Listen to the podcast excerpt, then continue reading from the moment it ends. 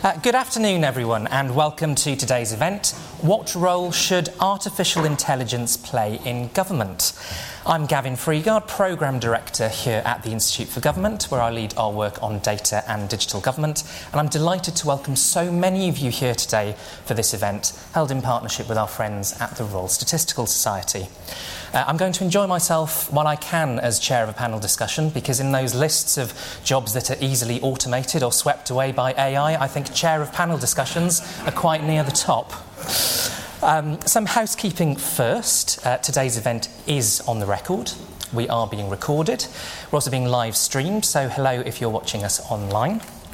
Uh, if you'd like to join in with some collective intelligence around artificial intelligence, we are tweeting from at IFG events using the hashtag IFG Digital. And for those of you in the room, you can get onto our IFG guest Wi Fi using the details behind me. That's, um, I think, username IFG and the password visitor, all in lowercase. So, what role should artificial intelligence play in government?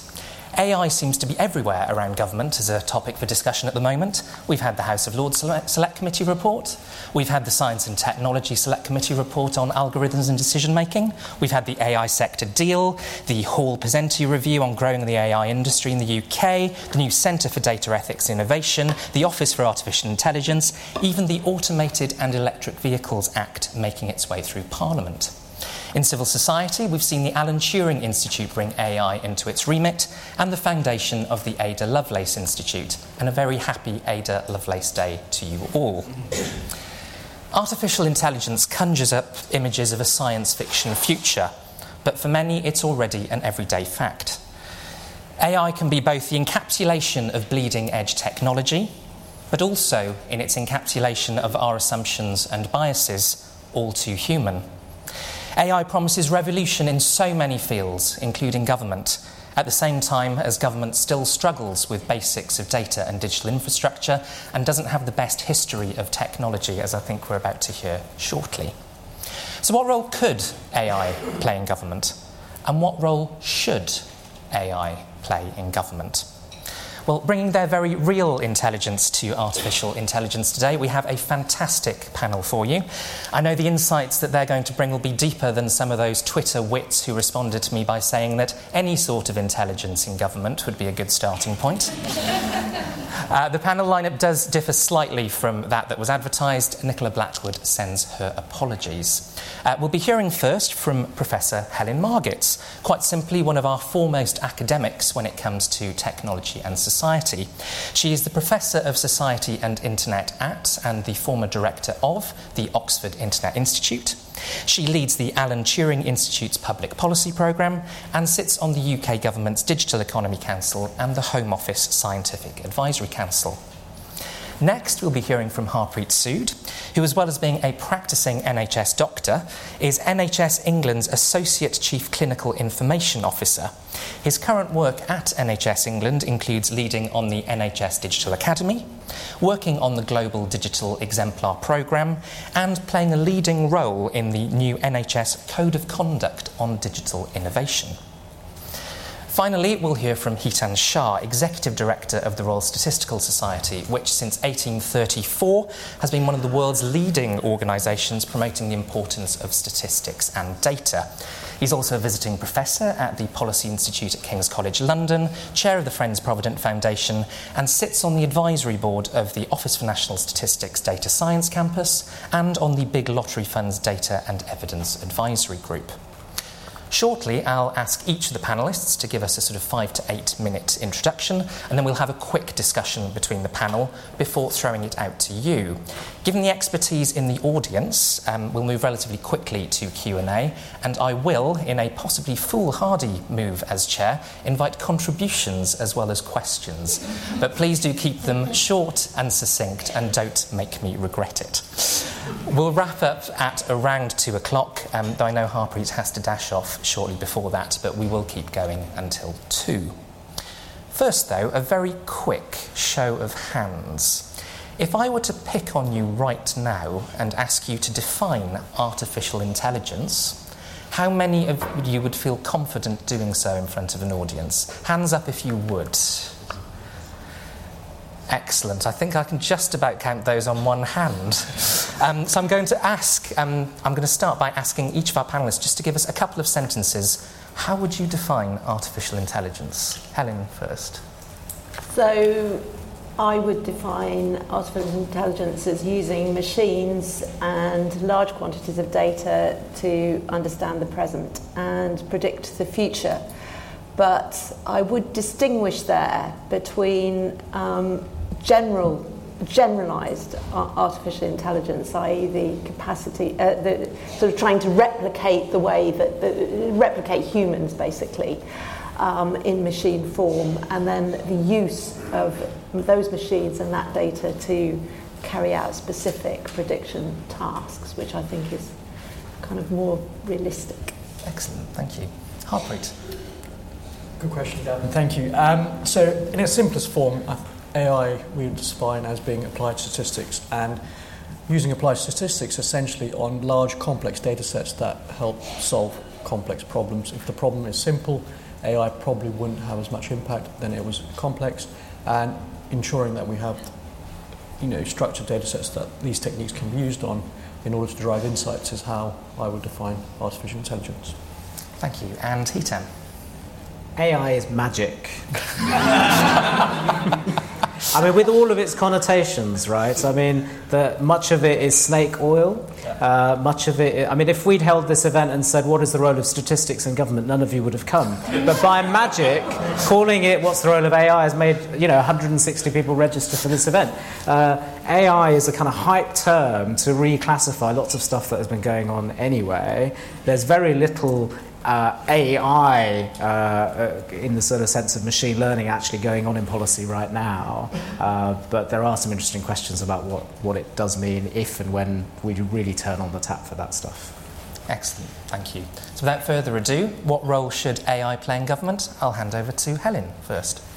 Great, thank you. Uh, well, first of all, I want to start with a, a, a, note of hope and why we should all regard this full room as a note of hope. I've been looking at the relationship between government and technology for a very long time. I wrote my PhD about that. And in those days, in the 1990s, that was a really sad and lonely thing to do. Nobody wanted to talk to me, and um, the Royal Statistical Society wouldn't have had an event about technology and government, and the Institute for Government wouldn't have had an event about technology. And if they had, none of you would have come, as Hetan has pointed out. So we, we, we are at a rather, in, in that sense, a rather, rather hopeful moment because you have all come, you are all interested in it. And the kind of 50 years or so that computer systems and information systems have been in government, I mean, computers first entered government in the UK in the 1960s or even earlier, has been a rather sorry history of kind of gradually assuming more and more importance. There isn't a single organisation in government that isn't independent on a huge range of computer systems for their operation, for um, any sort of policy innovation. Policy innovation is increasingly um, dependent on technological um, innovation. If you think of the kind of great policy hopes that have floundered on the inability to build um, a, a computer system. I don't know, Obamacare nearly ended it when the, uh, the first platform to deliver it crashed.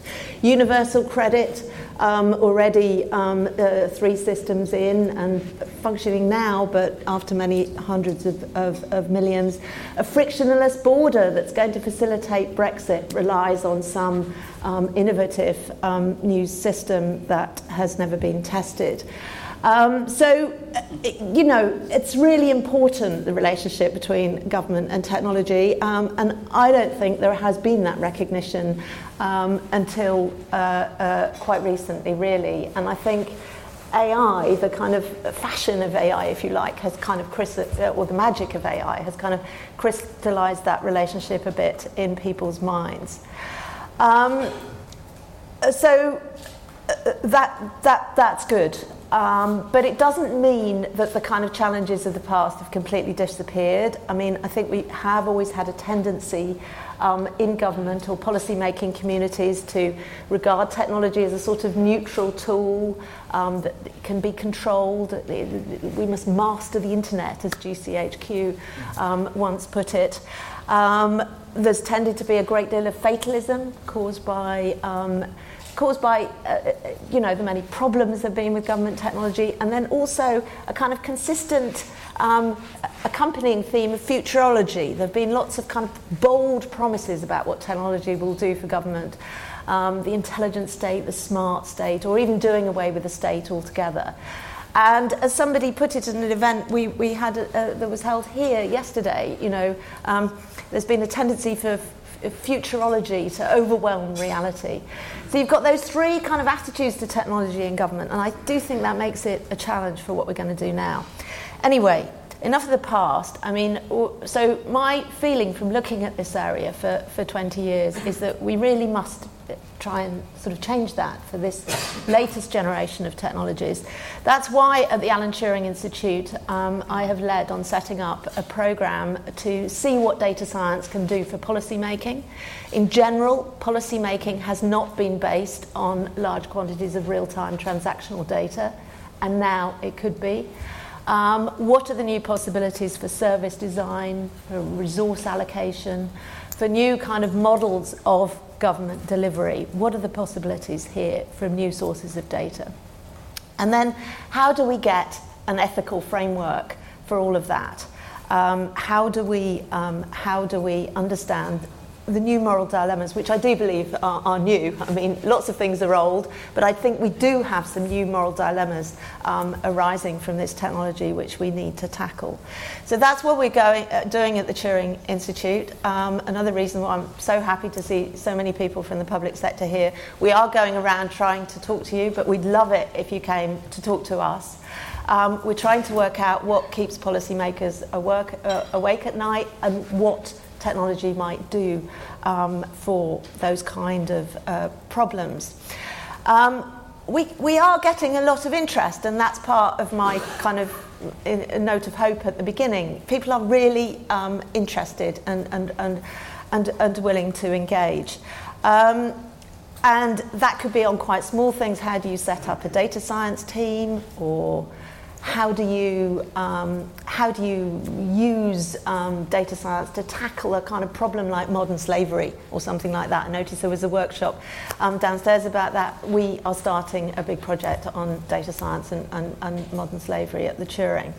So there's lots of technical questions, and there's also a great deal of ethical questions, right from how can you have an ethical framework for criminal justice to really quite small questions like well, not small actually, but questions about, you know, can I share this data? Should I be sharing this data?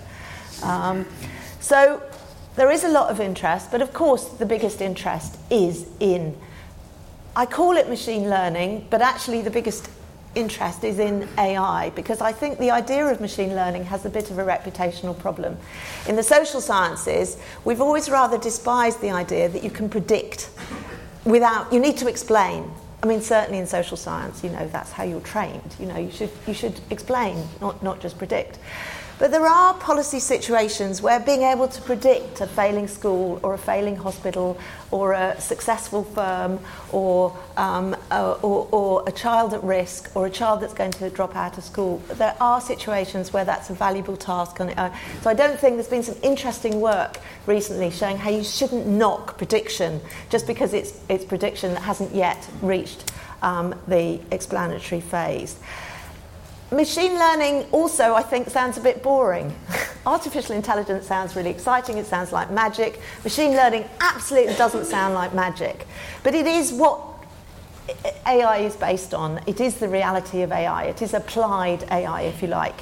And that's what you know, will potentially be used in government. I guess it's most widely being used in the criminal justice system.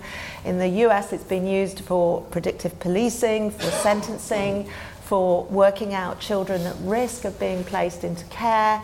It's being used by large um, for profit education organisations to predict which students are going to drop out. And I guess the more we talk to policymakers, particularly at the local level, actually, I think here there's more, probably more AI um, being used um, in civilian government at, at, the local level than there is at, at, at the central level. And if you just take that example of machine learning being used to work out um, which children are at risk of being taken into care, you immediately highlight lots of the sort of technical and ethical challenges that we face that result from the history of government IT.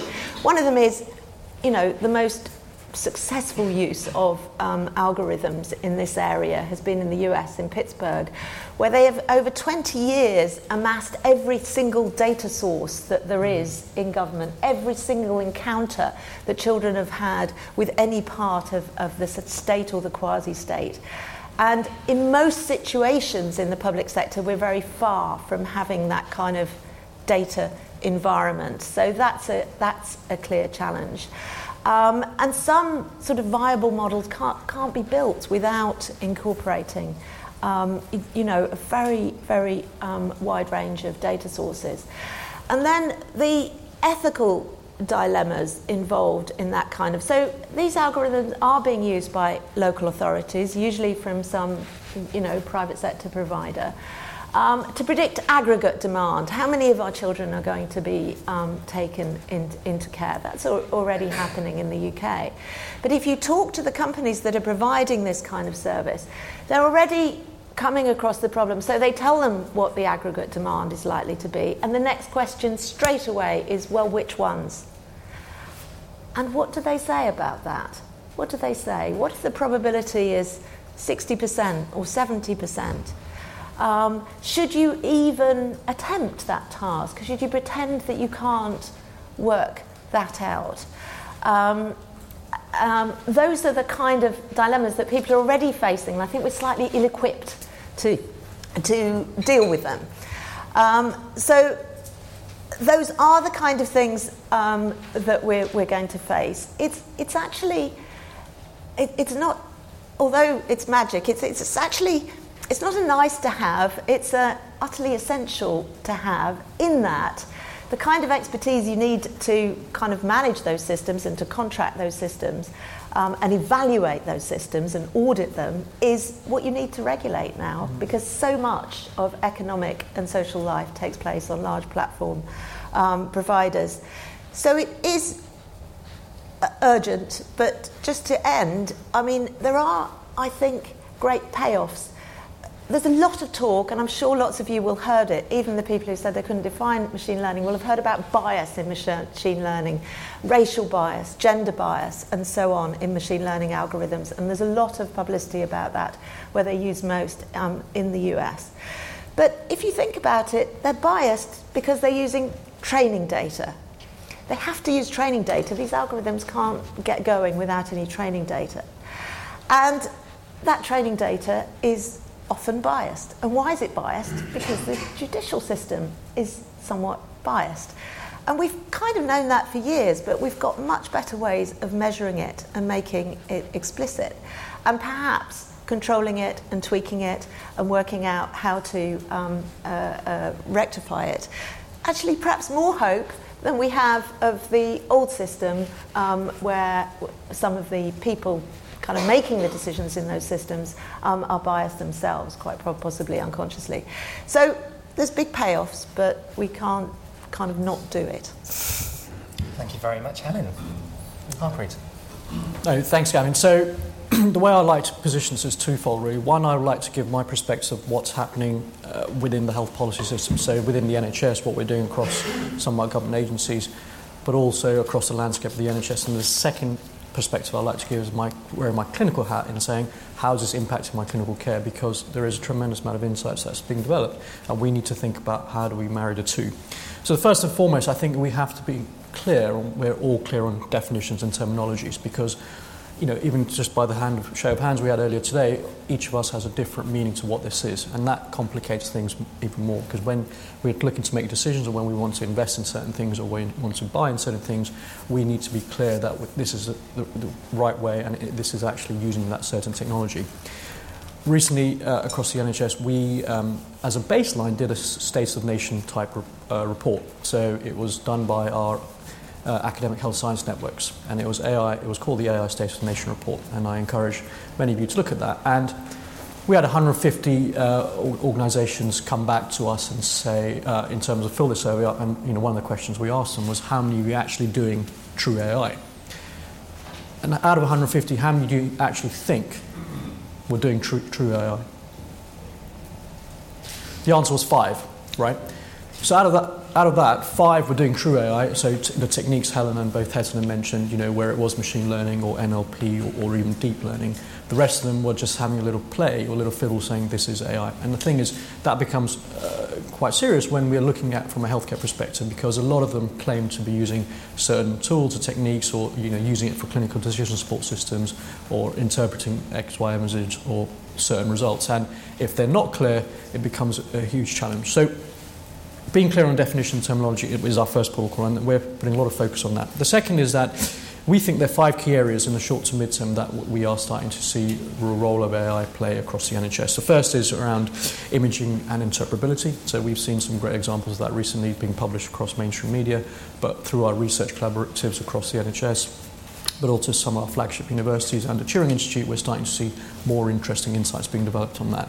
So that's you know across ophthalmology, breast imaging, um, you know, and helping us interpret those images, but also show the advancements in that. The second is around, um, you know, providing. Uh, spotting the care part of it. So, how do we actually ensure that these large data sets that we have across, let's say, Public Health England or some of the other government agencies, how we're we using them in a benefit that we can spot care? So, you know, we have one of the largest databases of um, images, so uh, PACS images, so uh, X ray and other scans across the country. And I guess uh, Helen talked about you know, health IT, uh, IT, policy in government. One of the successes of IT policy in government from a healthcare perspective was the PACS program on the back of the uh, National Program for IT, which was a picture archiving system. So how do we ensure that all the images are being transmitted in electronic form so we have good database there? The third is around how do we actually then pro- use these big data sets we have and, and, and you provide insights into that. And so there is work now happening within NHS Digital. So NHS Digital is essentially seen as the IT company for the NHS, and we've set up the virtual uh, data science centre there, which is essentially a collaborative uh, a collaboration across all healthcare agencies uh, across the UK and being open to uh, researchers but also industry to come in and play in a safe environment where they actually use some of these training data sets to help us answer some of the key questions that we're looking to do. The fifth, uh, fourth story is around intelligent algorithms. So that, what do we mean by that is we, we see a key role there in clinical decision support, like I mentioned earlier, but how do we actually help with you know, medication, dosing, and helping us get to a certain point with all the different data types we have. And then the final one, we, we think the short to mid-term, uh, short to medium term impact is around uh, non-clinical, so you know, administration, back office, rostering, uh, thinking about how do we actually use the techniques uh, we've talked about and helping us predict where there will be a shortfall in staff so that we can plan rather than using pencil and Excel spreadsheet that we use today in terms of doing our planning for our workforce. So we see a really great opportunity there on that front. So that's kind of my hat on, on seeing some of the role that AI can play from that kind of national policy government perspective. Where my clinical hat, and I think this becomes slightly more interesting, is that you know as a clinician, I, I want to make ensure that the decision being made by the clinical decision support or the algorithm, how did it get to that decision? Because ultimately, the responsibility lies with me as a clinician for making that decision for my patient. Now, we touched upon the idea around the ethics and we touched upon, you know, how do we regulate this? So one of the things we developed across the Department of Health was the AI Code of Conduct. And essentially what that is, is a first step that we have set out in saying we need an initial code of conduct to highlight um, some of the key principles we think uh, developers, researchers, and industry need when they're thinking about developing new algorithms, new data driven innovations. Because essentially, if we want to ensure transparency, openness, and limit some of that bias, we want to make sure that everyone's on the same page. So that involves things like uh, you know, regularly performing the performance of your algorithm, being clear on your value proposition, defining the user need because often a lot of individuals don't and a lot of developers don't, in that they go straight for a problem without actually knowing what problem they're trying to solve. And we see that very often across healthcare.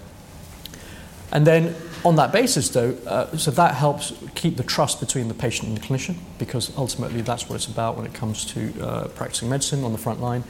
And we want to ensure we have the mechanisms in place when it comes to thinking about what the role of AI plays across government because even though the NHS is a service provision, a key part of it is that we have a responsibility from the centre ensuring we maintain ethics, we maintain the transparency, and we maintain the openness uh, that is very much necessary in terms of understanding how patient data is being used uh, or uh, data linked to patients in lots of other ways in terms of developing these insights. So that's some of the key things that we are doing on that front. Just going back to uh, the, the State of the Nation report then, so three things that came out of us for that in terms of seeing where the, the, the role of AI is playing across healthcare in particular was 75% of those organizations I talked about see, are, are, using uh, these techniques in unlocking the value of data. So, you know, really having a go at uh, some of the data that we have, data sets we have across the country, putting them together in terms of figuring out how do we unlock the value of that. Because at the moment it's still unclear and what does this mean for your average uh, patient. 60% are using uh, are in the kind of condition recognition space, so thinking about how do they use uh, these techniques to recognize conditions, which I talked about. And then 50%, which is about organization processes, so thinking about how we actually redesigning the systems, redesigning clinical pathways, helping us to put people in the right place at the right time so we help reduce that variation. So that is a brief summary on where we think um, the role of uh, AI is playing across government uh, and hope, look forward to uh, discussing this more amongst you all today. Thanks. so I've got, se- I've got seven points. Uh, the first is AI is magic, which is, uh, I've already said it, but let, let, me just say a bit more. I mean, we're, we're kind of high on the hype cycle of uh, AI at the moment, and as you know, with all these hype cycles, they sort of, you know, everyone gets excited, you go to events about them, but actually nobody's really doing it in practice, uh, and that's kind of where we're at at the moment. There's very little real AI, exactly as you said, uh, going on. So um, much of what is being packaged as AI is just statistics. I mean, there was this piece uh, a couple of weeks ago in The Guardian you may have seen about local councils using algorithms to predict uh, child abuse. Uh, if you sort of read the article carefully, you'd find basically they were using data sets to do, as you say, prediction. Now, I mean, you may or may not think that's a good thing, but I suppose the, the questions I would ask is A, would you rather they did it with data or without? Uh, and B, would you prefer them to think about it uh, and try and plan for it or not? You know, this is where you try and need, I think you need to puncture the kind of notion of it being AI or algorithms and sort of ask questions. Where, what is this true AI? I think mostly it is this idea of machine learning where you're feeding extremely large amounts of data to an algorithm and it in effect changes the way that it works by learning through that data. Uh, and it in fact is very hard for you as a human to understand what it's doing. So it's not a linear model in the way that statisticians work where statisticians really know what's going to happen within that model. But there's very very little of that going on at the moment. It may increase over time in policy but at the moment there's not a lot of it. So um, but I, I, you know, for those of you who are policymakers, I would say don't let your eyes glaze over and just think AI. Therefore, I don't need to think about the black box. I just need to trust the answer. Keep your critical faculties just as you would in any other situation. My second point is that, uh, so, uh, you know, if I'm saying AI is got magic, actually, the magic is in the data. So, algorithms have no content. Uh, as Helen pointed out, they need data to be trained upon. Now, if you go back to the example, some of you may remember a couple of years ago, uh, the Royal Free Hospital gave over uh, five years' worth of full patient records to DeepMind uh, and said, train your algorithm on this uh, for a very specific thing. Now, they got rapped on the knuckles by the Information Commission, as they should have done, for handing over their data sets. They were trying to do a good thing, so, you know, uh, and the ICO kind of note, noted that. But the point, well, I mean, the thing that really strikes me is that they had no idea of the value of the data by just kind of handing it over. They thought that DeepMind had the magic. They had the magic. And so, again, those of you who are kind of public sector people who hold data sets, you're the ones with the magic stuff. The market of algorithm providers will come and go, but they, they need your data to train the algorithms on. Therefore, when it comes to procurement, you are in a position of power. Now, I realise procurement in this country has been a kind of long and sorry story, almost matching IT. But you know, let's take a moment to say, can you impose good governance conditions, good accountability conditions, etc., on the algorithm providers that you might bring in uh, to, to work with you? So, the second point was magic is in the data. Third point, uh, which has already been made, is that human judgment isn't always that good. So we're often comparing how will this AI or algorithm perform, and often the standard that's used is a kind of impossible one of perfection. You know, people, as you say, people are saying, "Oh, algorithms are racist, algorithms are biased, etc., etc." Now, I mean that yes, but what are you comparing it to? What you should compare it to are humans, or whatever the process is before. Now, let's note humans are fallible. Uh, Nicola Blackwood, who was due to be here, who's a you know, former minister, so had kind of important levers of power in her uh, hands, uh, double booked herself.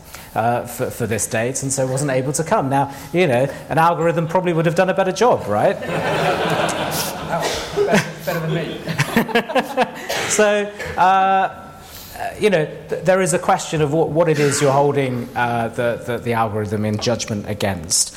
Uh, Tom Forth, who writes a lot about innovation policy, uh, makes an argument that we don't use algorithms nearly enough because actually a lot of human decision making is basically secret clubs of people making decisions. Often in Westminster, you're probably implicated in his view. I mean, he, his view is that you know a lot of lot of uh, decision making in this country is very very centralised, and actually algorithms would be a way of decentralising some of that power. Now, I query whether, you know, uh, whether that's necessarily the case, but the point is there is an opportunity there for us to say, these are the rules we collectively want to set about how decisions are made, and then there can be some transparency and regularity about that in a way that may not always be the case if those decisions are made by humans. So uh, I suppose I'm just saying human judgment isn't infallible, and we shouldn't use that as a, as a kind of perfect standard. Fourth point is that policy is more difficult than selling Pop Tarts. Um, so, you know, AI has kind of done a good job in the world of the commercial setting, uh, but uh, it, it's more complicated in, in the world of policy. So, in a commercial setting, you can make mistakes, you can screw things up. Uh, and in fact, they've got a name for it. It's called A/B testing. Uh, you know, you try this and you try that and see. Where, um, Google Google would provide you with different shades of blue uh, right down to the pixel to see which one you preferred, who would click through more uh, on a particular shade of blue. Uh, and so they can test all these things because they're running millions of experiments at any given time. It's much harder in the policy setting to experiment like that and to, to use things like that because you may be screwing with people's lives. So, uh, I mean, from a stats perspective, you need trustworthy analysis uh, and that gets tricky, uh, as you were saying earlier, when, when you're thinking about algorithms that are hard to know what they're doing if it's a kind of machine learning process. Uh, one particular area is false positives. So, uh, you know, Met Police are now looking at facial recognition te- techniques uh, uh, and rolling those out fine, but they, there may well be, and it seems to be, high levels of false positives. So for every one, per- I'm making these numbers up, but for every one person you're catching who is a baddie or the person you were looking for, you might scoop up 10 that you didn't want, who, who are absolutely innocent. Uh, I mean, the same has always been the case in, you know, screening programs for health, etc., etc. But the, these, these technologies, you, have got to, if you pick up one end of the stick, you've got to pick up the other end as well uh, and be aware of the, the, the, possible uh, false positives that may come with it. So I think that you know uh, we've talked a bit about ethics, but ethics has, got to play a really central role uh, in, in, in this area. Fifth uh, point I'd make is that government needs to improve its data infrastructure. So we need better quality data across the piece. Uh, we need more ability to share data within bits of government because you, you know uh, what you were saying, the Pittsburgh uh, example that you gave earlier. So electronic health records is an area where the states is well ahead of where we are. If we had those, uh, we'd be in a much better position to actually make some of this work. At the same time as getting the infrastructure right, we as a society need to decide what we're happy with and what we're not happy with. And I think that's where we haven't quite got to grips with things yet. So um, there are some people who are very gung ho about, you know, let's let government share everything, uh, it will transform, etc., etc. There are other people who are saying privacy is the kind of key concern, we want to be able to opt our data out, etc., etc. Now, that's a societal level debate, and we kind of need to decide because if you pick one thing, you're closing off the door on another thing.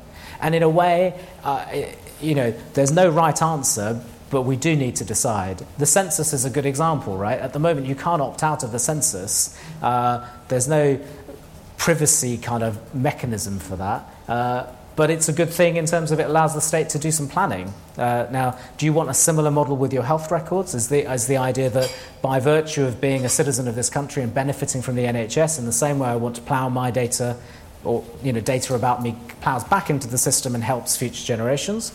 Or do we have a model where individuals can opt out?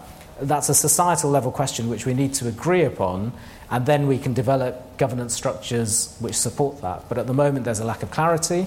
Now, uh, whether that's through uh, just uh, incompetence or you know too much else on the bandwidth.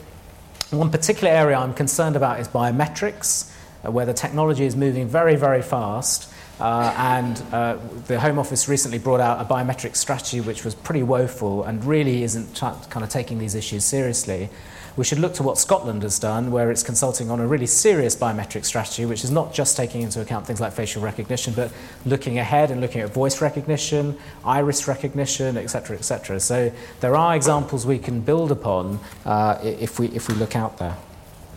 Sixth point is that government currently lacks the knowledge and the skills in this area. Uh, now, skills is always one to roll out, so I won't say much on that. But knowledge, uh, this, I spoke to senior civil servants a few weeks ago uh, doing a presentation on this stuff, and uh, it just became clear to me they have not got the faintest idea about any of this stuff.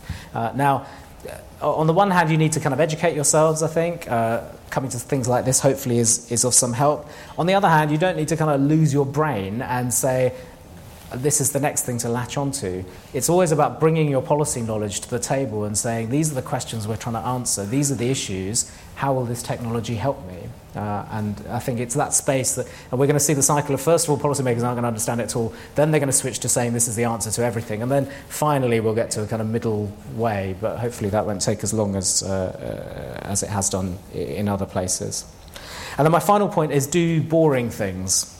So there's a, always a kind of rush to jump to the most difficult problems, as it were. Uh, health is uh, often an area where it, things are really quite tricky, uh, but there are much easier kind of short-term wins. So back office stuff, there's a lot of stuff that could just be dealt with and done using technology. Uh, and then secondly, wouldn't it just be nice if we use data to inform policy? I mean, don't worry about AI, just data would be good, right? Uh, we, I, mean, this week, uh, the Department for Education has been taken completely to task for the way it's been misusing statistics on an ongoing basis by the uh, UK Statistics Authority. So there is a kind of woeful use of statistics and evidence in general. And in a sense, uh, if we can't get that right, uh, I, I'm somewhat fearful about our kind of uh, moving into the terrain of AI. Thank you. Fantastic. Thank you all. Um, I'm going to ask one very, very quick question before I throw it out to you. Um, all of you touched on the sort of skills question and how you equip people in central government, local government, and on the front line to get to grips with how to assess sort of AI machine learning critically. So, what one thing might you recommend to help admit the public sector workforce into the magic circle of AI?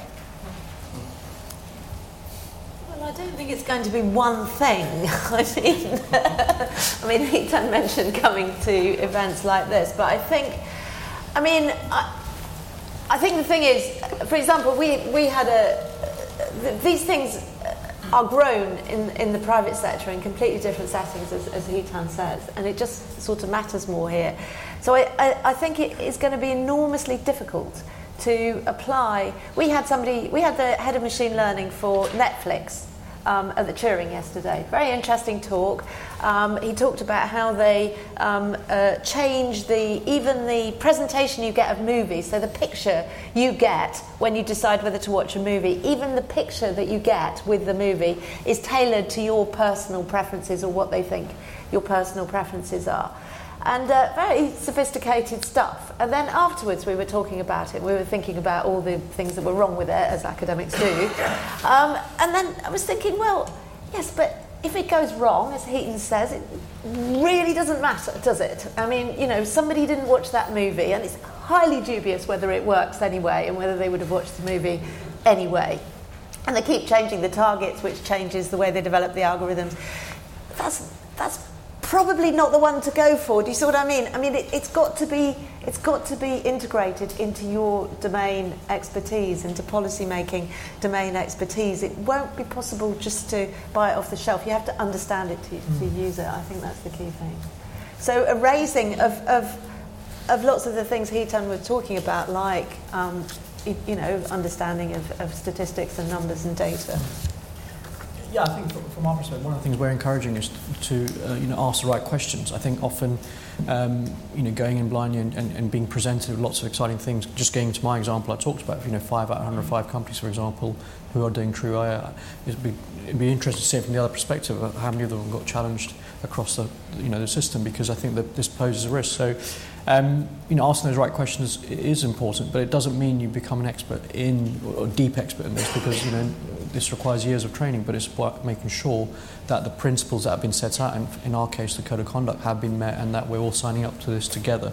And I think that's where, uh, through the motion of this work, we'll all start educating one another and learning from one another on that basis. So I would say uh, you already have within your departments or you know uh, wherever you're situated within government a, a really important resource, uh, which is your statisticians, uh, and you should use them uh, before they figure out to change their job title to data scientist and charge you twice the price.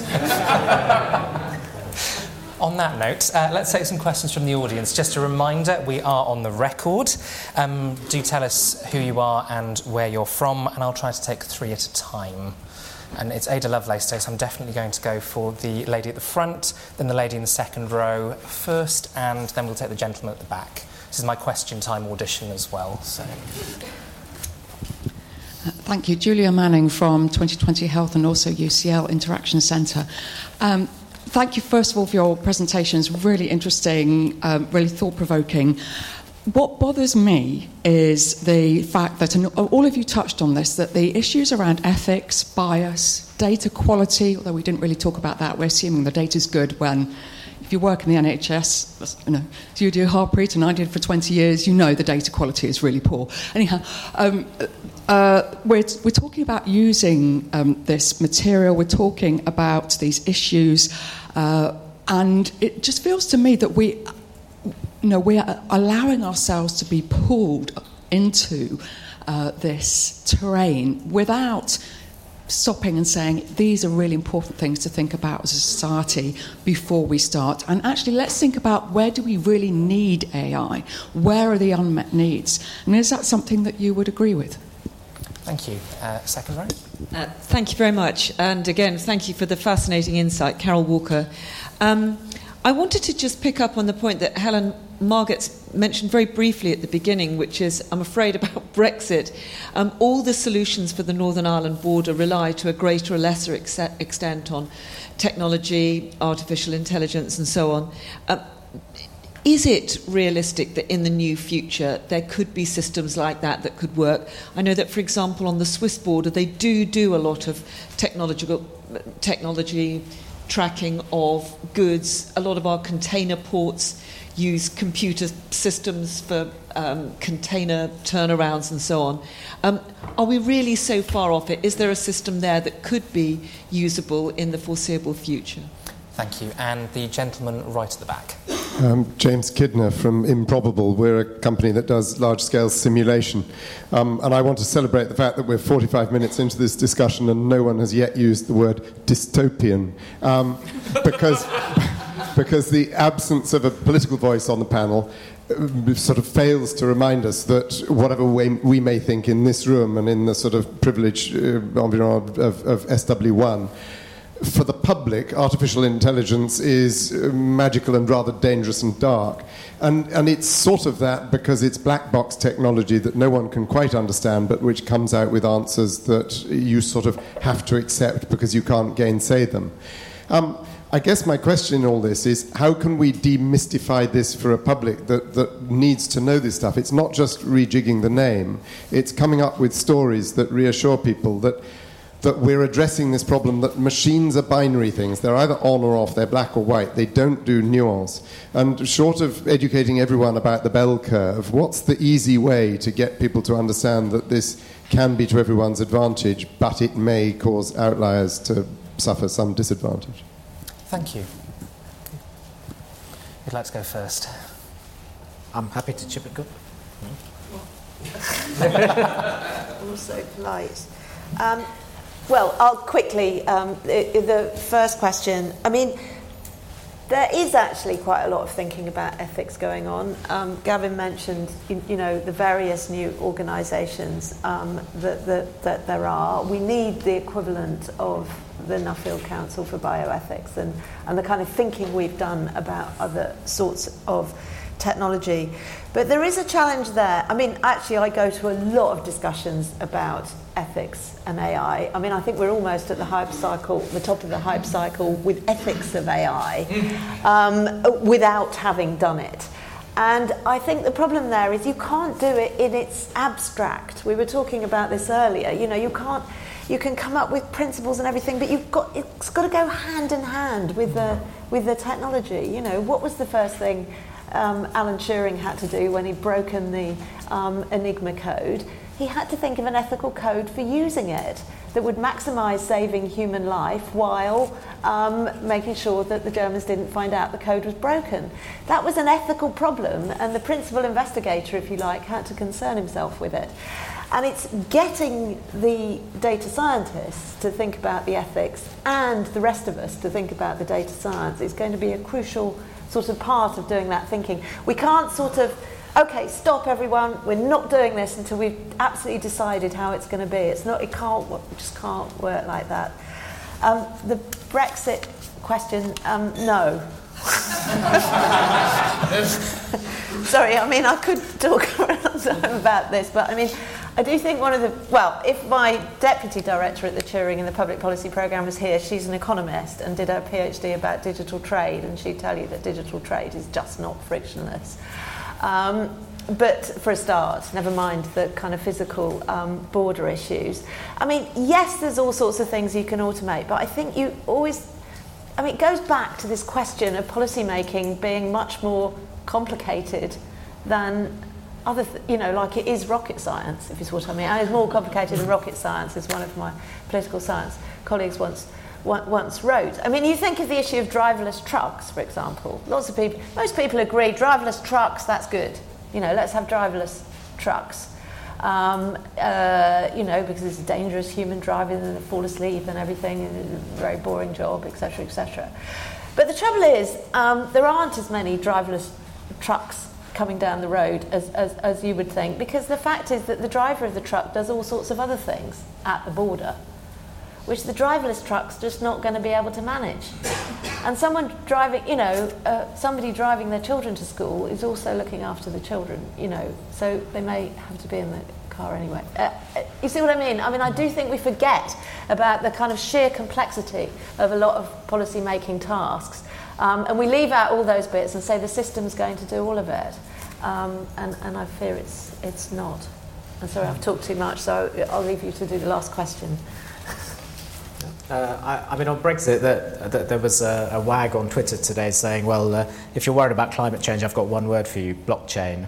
Uh, so, uh, yeah, comes back to magic, doesn't it? And I was going to say, it's so great we haven't mentioned that yet.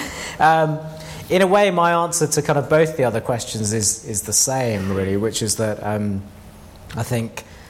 So, the framing of demystification is not the right one for me. Uh, it's about how do we ensure that we have trustworthy systems which the public therefore rightly trust. Uh, and I think, in a way, it comes back it's similar to your point of how do we design things in a way that we actually want them. And all of those require the public. And this comes back to the point I was making earlier about there are some societal level decisions we need to make about where we want to go. And if we don't make them in some kind of collective way, they will be made anyway, but perhaps in a more fragmented way. So.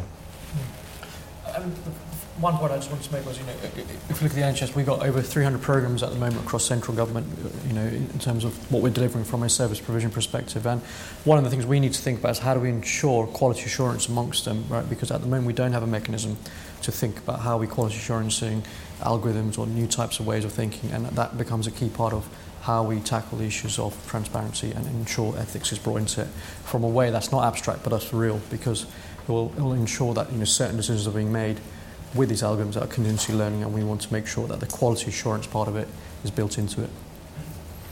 Next set of questions, I will take the lady there, the lady in green there, and then the gentleman in the pink tie there, and then I'll come to the rest of you who put your hands up. Hi, Swee Leng Harris from the Legal Education Foundation. Um, the panel has touched on issues of ethics in the design of uh, AI and use of algorithms in government, but um, I'm quite interested in understanding the panel's thoughts on the application of administrative law standards to government use of AI and algorithms. So these are the standard administrative law principles that govern all government decisions when they affect people and people's lives and people's rights. And uh, it seems to me that just because something might manage to be automated, it doesn't mean that government is absolved from meeting the general standards that the law uh, sets for administrative decision making. So I'm keen to know um, the panel's thoughts on that generally, and, and, where are the institutions that are doing that thinking uh, to make sure that to the extent that government does move with the times and adopt these tools, they're not abandoning the standards that we expect in our rule of law governed society. Thank you. I'm Stephanie Mathisen, Policy Manager at Sense About Science. We're a small campaigning charity that stands up for the public interest in sound science and evidence in, in policy making and public discussion. And our interest in this is about algorithms and decision making. So the last two questions with the public and administrative law in mind, mine follows perfectly from. Um, I mean, I'd agree that algorithms themselves, not necessarily good or bad, but the risk lies in the scale at which they can be applied to the whole of society. And so, how these models are devised really does need to be open to scrutiny.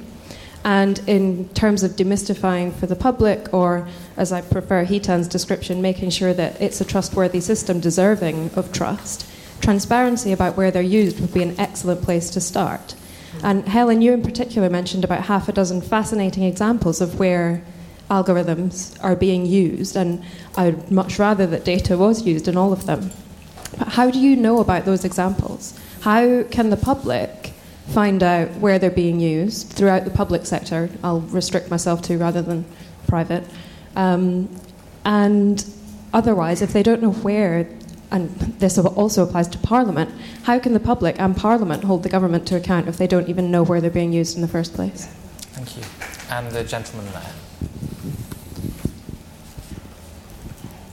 Thank you, uh, Ben Alexander. Happily, I think this question is related to the other two, actually, which is um, I think Hetan described how you can have situations where you can't actually unpick what an al- algorithm has done um, after the event and I think that's a relatively new situation, as you described it. Previously, things have been linear, which means you can go backwards. Um, and that raises quite interesting uh, issues around legal responsibility, which I guess is a subset of the ethical debate we're having. Um, and particularly given the seriousness of the potential applications that you've been highlighting, could you comment on, on that legal issue from the point of view of making public sector policy? Uh, and also comment on whether establishing, or whether enough has been done to establish, just in general, actually, wider than public sector, the, the, the legal ramifications of these systems, and whether that's a key part of getting the trust of the public. Thank you. Harpreet, do you want to start? I'm conscious of time. Yeah. If I can just take the last one. I mean, one of the things that we, for example, for, again, from a health perspective is that you know picking up the liability of how these algorithms are making decisions is becoming a key feature of it. So not only across the, the, the, workforce in that you know they're using certain decision support tools now to come to certain decisions. Who picks up the accountability and who picks up the liability of that is a key concern. Because you know we know that when things are going right, that's great, but when things go wrong, it becomes a huge uh, issue on that front. And there's conversations we're having with indemnity organisations, and uh, you know we hope to uh, put something out soon on that front because um, that becomes a concern more and more so now with more and more of these algorithms coming uh, upon that front. So that's uh, report back on that.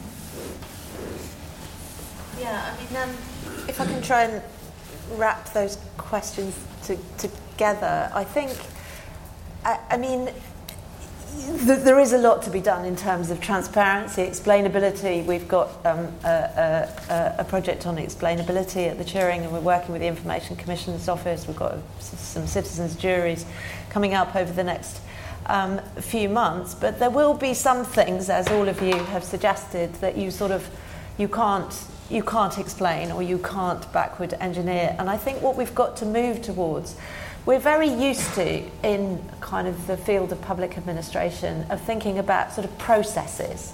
You know, processes have to be kind of fair and just and everything. And we don't think so much about, about rights, perhaps, as we should. And, and you know, what technology does, and has done for ages, um, uh, uh, it's not just AI, is, is it's kind of it's more messy. It, you, you, can't look at the process so, so well. It's more messy, particularly something like, I don't know, the internet or a digital platform. And certainly um, with machine learning algorithms. So you've got to find out ways of measuring if people have got, have, have uh, got their rights or, or have been treated unfairly or unjustly. It's quite interesting. So uh, a lot of these... Um, uh, uh, technologies as used in, in, in the US. The, the, the, kind of organization that did most to kind of expose bias in machine learning algorithms in the US was ProPublica, and particularly the journalist Julia Angwin, who has now set up um, an organization for increasing technological expertise of, of journalists. But I mean, if you talk to her about that, what she will say is that none of these systems which were already being used had ever been audited in any sense. They'd made no attempt had been made to measure whether they were biased or not, and that's what she tried to do. And there's a lot more work in that area now.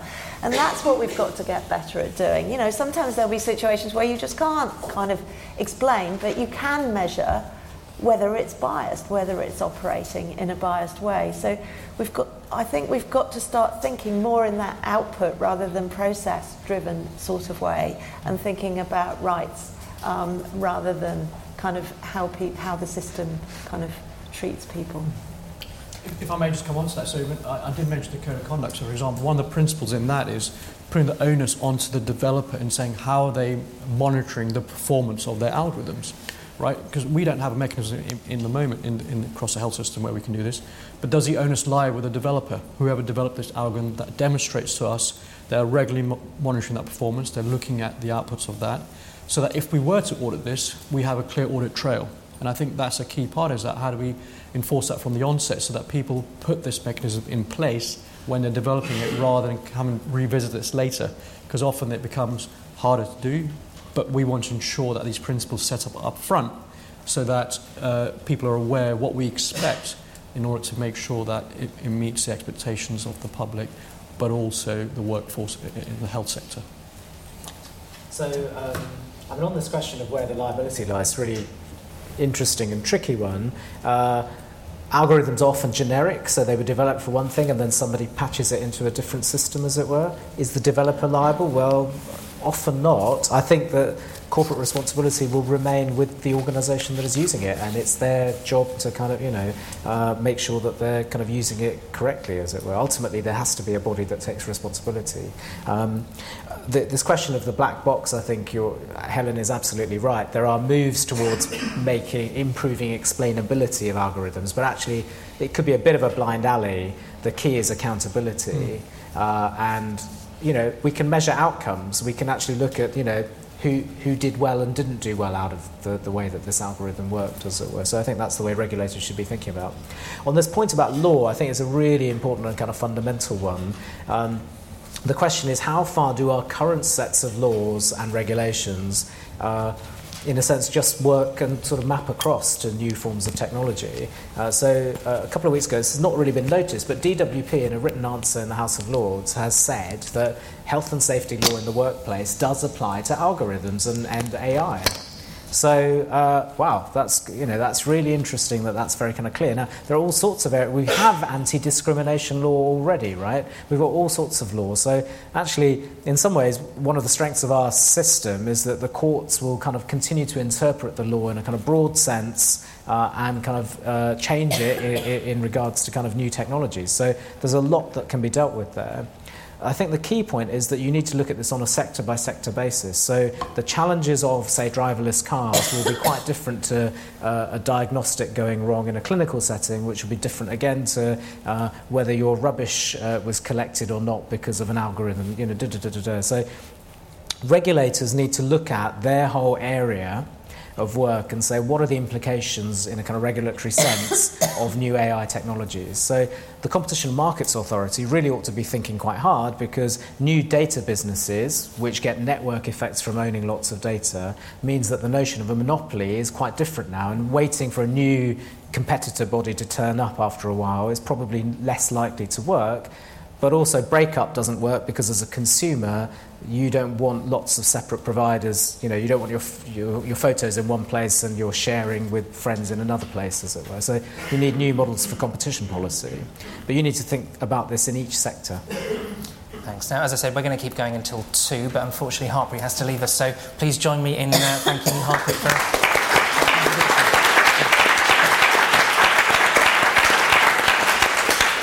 So one more round of questions. Um, the lady there, then we'll take the gentleman in the back row of the, by the door there, and then the honourable member for Boston and Skegness in the second row. Thank you. Thanks. Uh, Nadine Smith from the Centre for Public Impact. Um, the Tallinn Digital Summit um, next week um, will gather um, politicians from around the world to dis- and want to discuss AI. Um, and I'm lucky enough to be going and uh, co-hosting a conversation with them on AI and legitimacy, which I think is kind of what we've all been discussing today. It goes beyond ethics.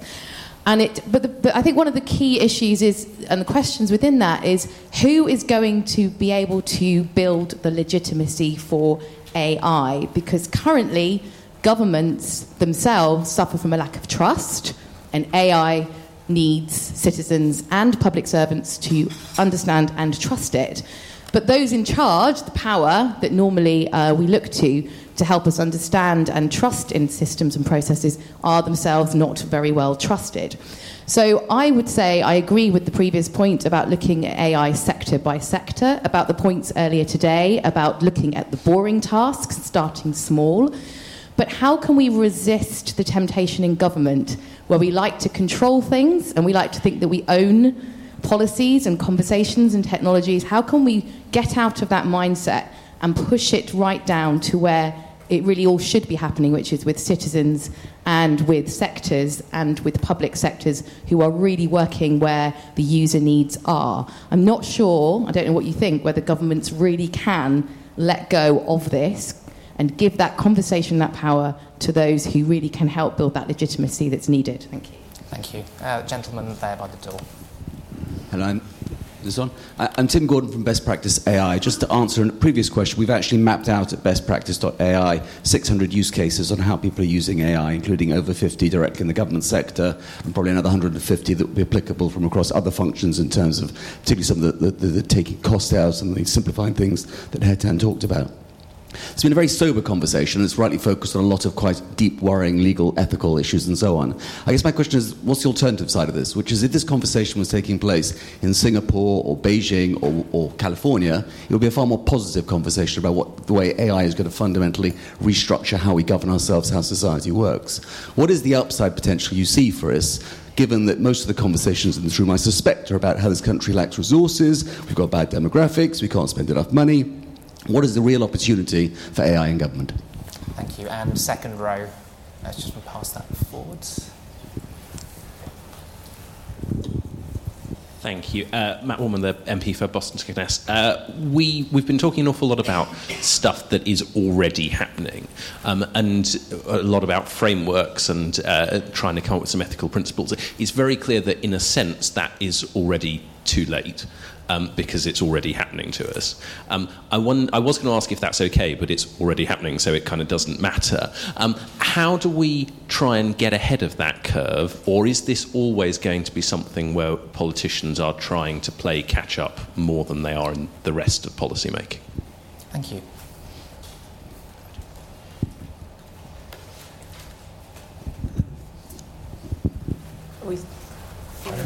Sure. Um, so, what's the upside? Uh, AI is a kind of ubiquitous set of technologies, and so will have cross-cutting impact. It's quite hard to sort of predict exactly how it will play out in every area. But um, I mean, if you if you accept my kind of view that uh, a lot of it is a kind of supercharging of data, evidence, statistics that was sort of already poten- potentially positive, I mean, it, it could be massive. It just feels like there's so much wastage within the way that we do policy. Uh, if we can use all of this in a kind of sensible way, we can get much more out of, uh, you know, thinning resources, as it were. So uh, across every sector, there, there's a lot that can be done.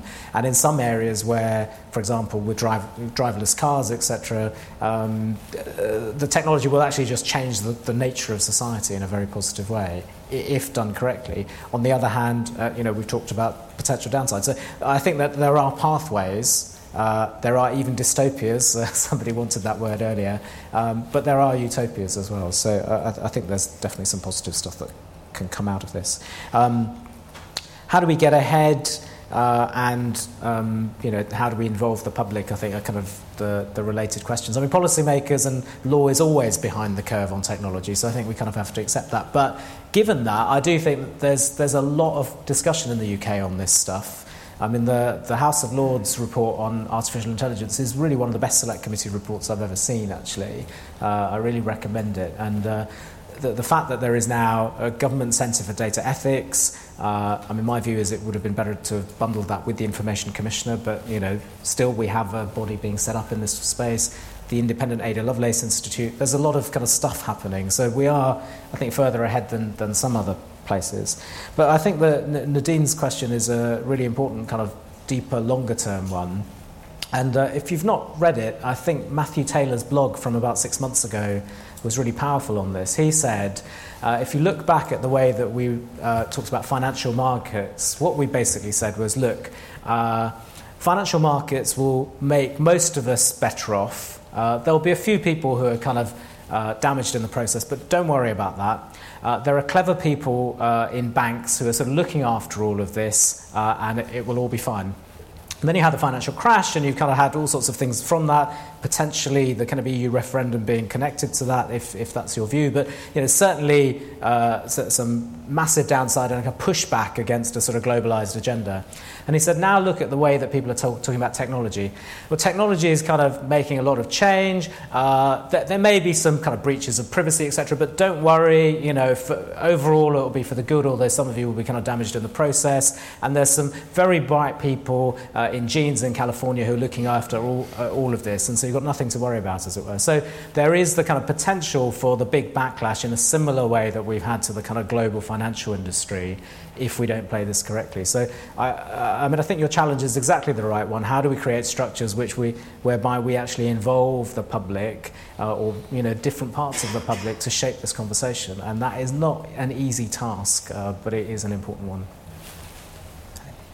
Yeah, so uh, the, the positive point. Well, I, I was trying to be positive um, uh, because I was well, I was suggesting that with the, the, fact that we're all here is positive to start with, and the reason that's positive is most of the things that any of us have been saying should happen should have happened anyway. I think you, you know earlier technologies and earlier statistical methods, you know, should have pushed us towards, for example, an out sort of out-based, output-based systems of administration or outcome-based systems rather than this process-driven sort of bureaucratic um, model, and lots of the other things that we're thinking about. We, we should have been thinking anyway. The idea that we move towards an administration where kind of biased decisions are kind of made explicit and starkly obvious, and where we tackle the causes of them, is not, depending on your sort of sociological theory of elites, um, is not one that we've really had before, and that, that is a more exciting, to me as a, as a social scientist, that is a more exciting um, world.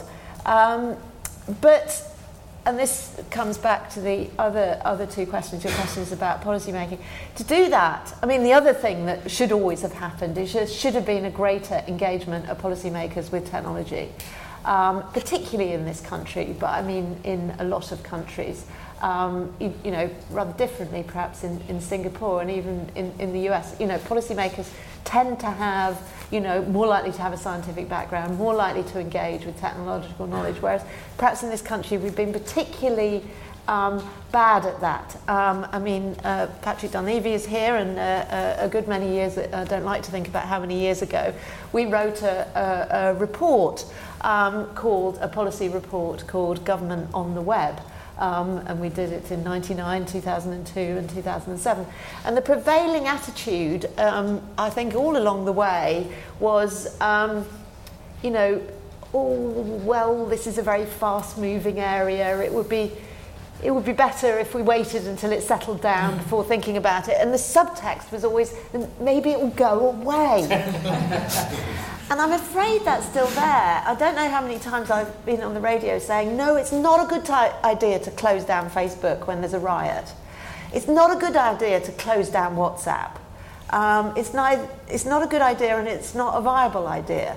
Um, and we do hear that from, from policymakers. There was a similar pronouncement from the, from the opposition, you know, uh, uh, at, at the party conference. And we can't do that. We, we, we need to engage. We can't say, right, Facebook will go, it'll go, it'll die, you know. Um, we can't do that. We need to engage with it. And that will involve all levels, going back to the citizen point. It won't just, you know, it means regulation. You know, GDPR did show that regulation really can happen. It means education. It means educating people about all these things. Um, it means public pressure. There has been a lot of public pressure on Facebook, and Facebook have changed to some extent the way um, they behave. But there's much more. There's got to be pressure on them to be more transparent about what they do. I mean, you know, they have started, but you could say it's too little, too late. But it's you know, it's never too late to do something. Thank you. And I'm really sorry that I'm going to have to bring it to a close there. And sorry to those of you who weren't able to get your questions in. Just before we go, um, a few things uh, to sort of uh, tell you about.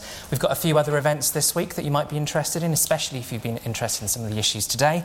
Uh, Thursday morning, we have the Permanent Secretary of Her Majesty's Revenue and Customs, Jon Thompson, talking to us about operational delivery in government. I know HMRC are actually doing quite a bit with machine learning at the moment. Um, and staying on the subject of data, on Friday morning, we'll be launching our Performance Tracker report, which uses 100 data sets to look at the performance of key public services. They're both breakfast events. There will be bacon butties, so do come along. If lunch is more your thing, on Monday we'll be launching our new report on accountability with a panel including Margaret Hodge, Richard Mottram, and Jonathan Slater. So please do come along to that next week. There's much more about those events, about digital government, about data, about procurement, about accountability, about all sorts of things that we've touched on today on the Institute for Government website. So, all that's left for me to say is a big thank you to the Royal Statistical Society for helping us um, organise this event today. A huge thank you to you for such lively and informed questions. And finally, a big thank you to our panellists, uh, Helen and Bhutan.